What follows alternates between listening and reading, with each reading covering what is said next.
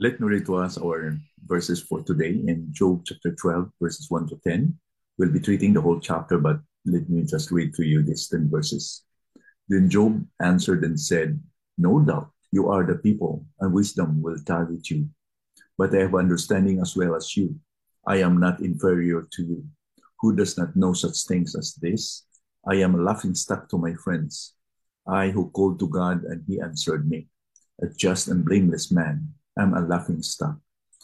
In the thought of one who is at ease, there is content for misfortune. It is ready for those whose feet sleep. The tents of robbers are at peace, and those who provoke God are secure, who bring their God in their hand. But ask the beast, and they will teach you, the birds of the heavens, and they will tell you, or the bruises of the earth, and they will teach you, and the fish of the sea will declare to you. Who among all these does not know that the hand of the Lord has done this? In his hand is the life of every living thing and the breath of all mankind.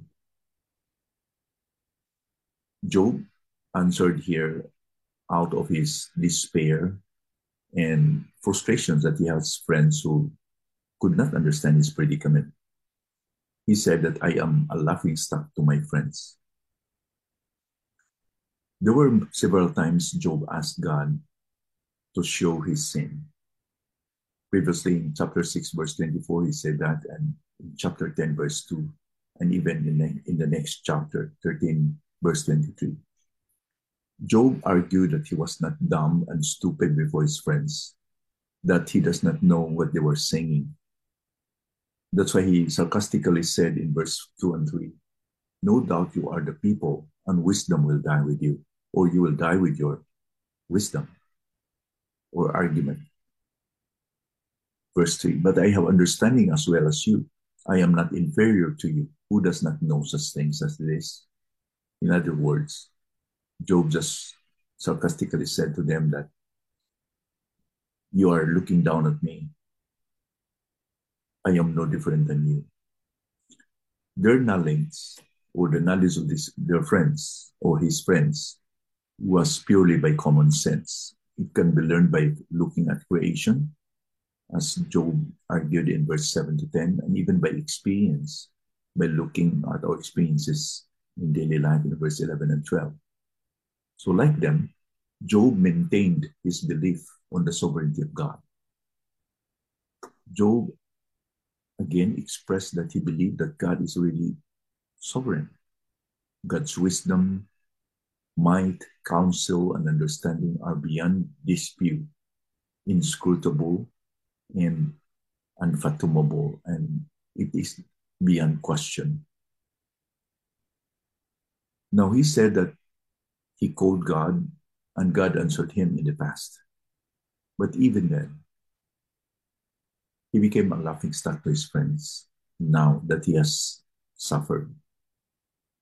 So when he said that I called God and he answered him means that he was he had always maintained a, a prayer relationship with God that God answers his prayers in the past. But now, because of his situation, his three friends accuse him that he did something wrong. He, he did an egregious sin. So he became a laughing stock to them. He maintained his cause that he did not do anything that warranted his extreme suffering.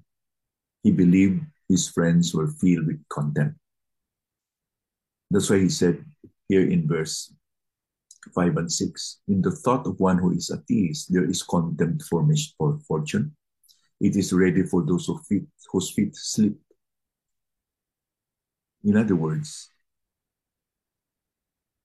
Job accused them that it was easy for them to charge him because they were not in his predicament.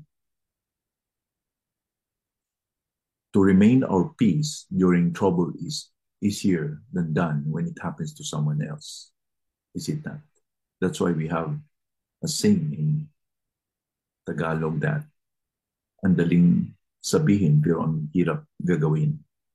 Madaling sabihin kung hindi nangyari sa atin. Let's always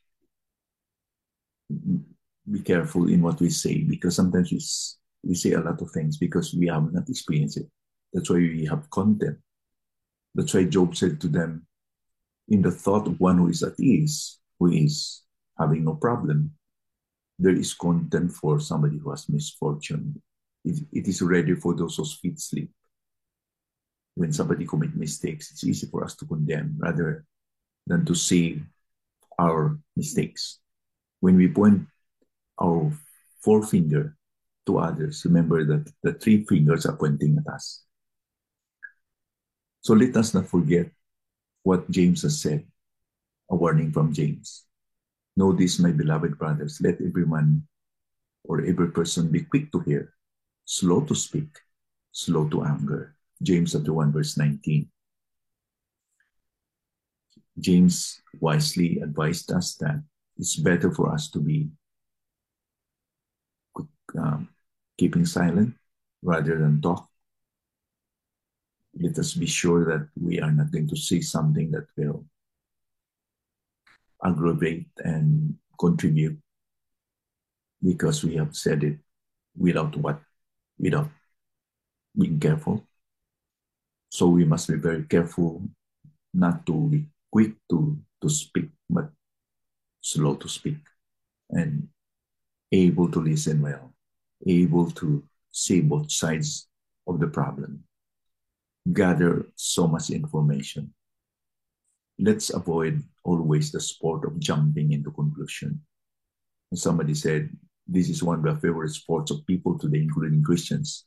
They jump into conclusions without getting the facts. So let's always put on our shoes on others' feet.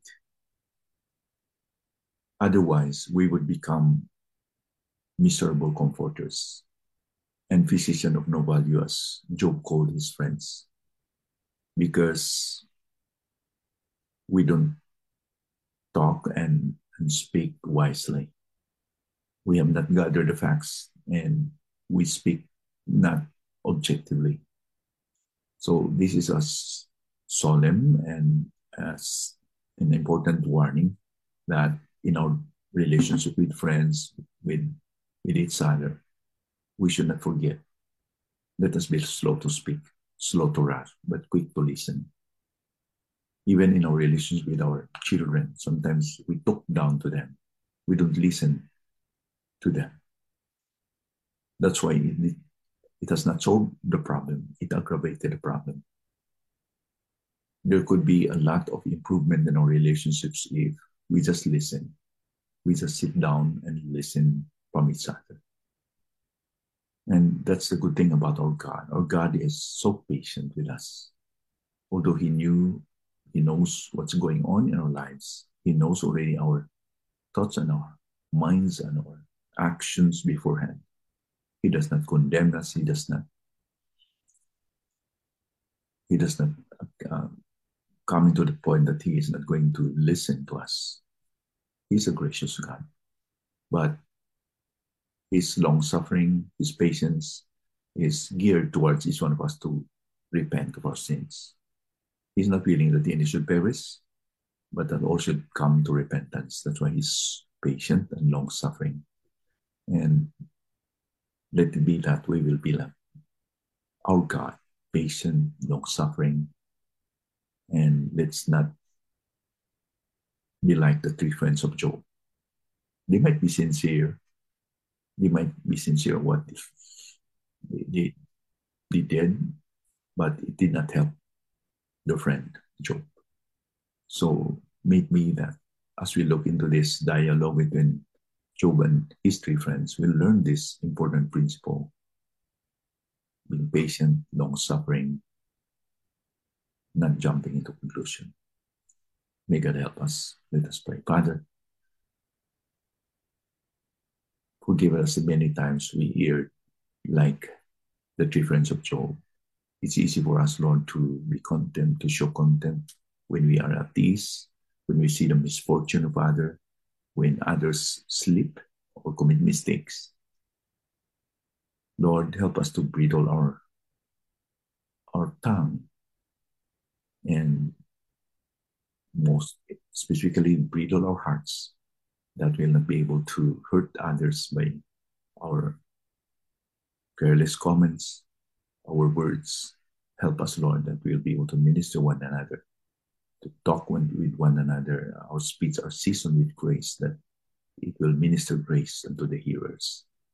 Thank you that we can commit these things to you today.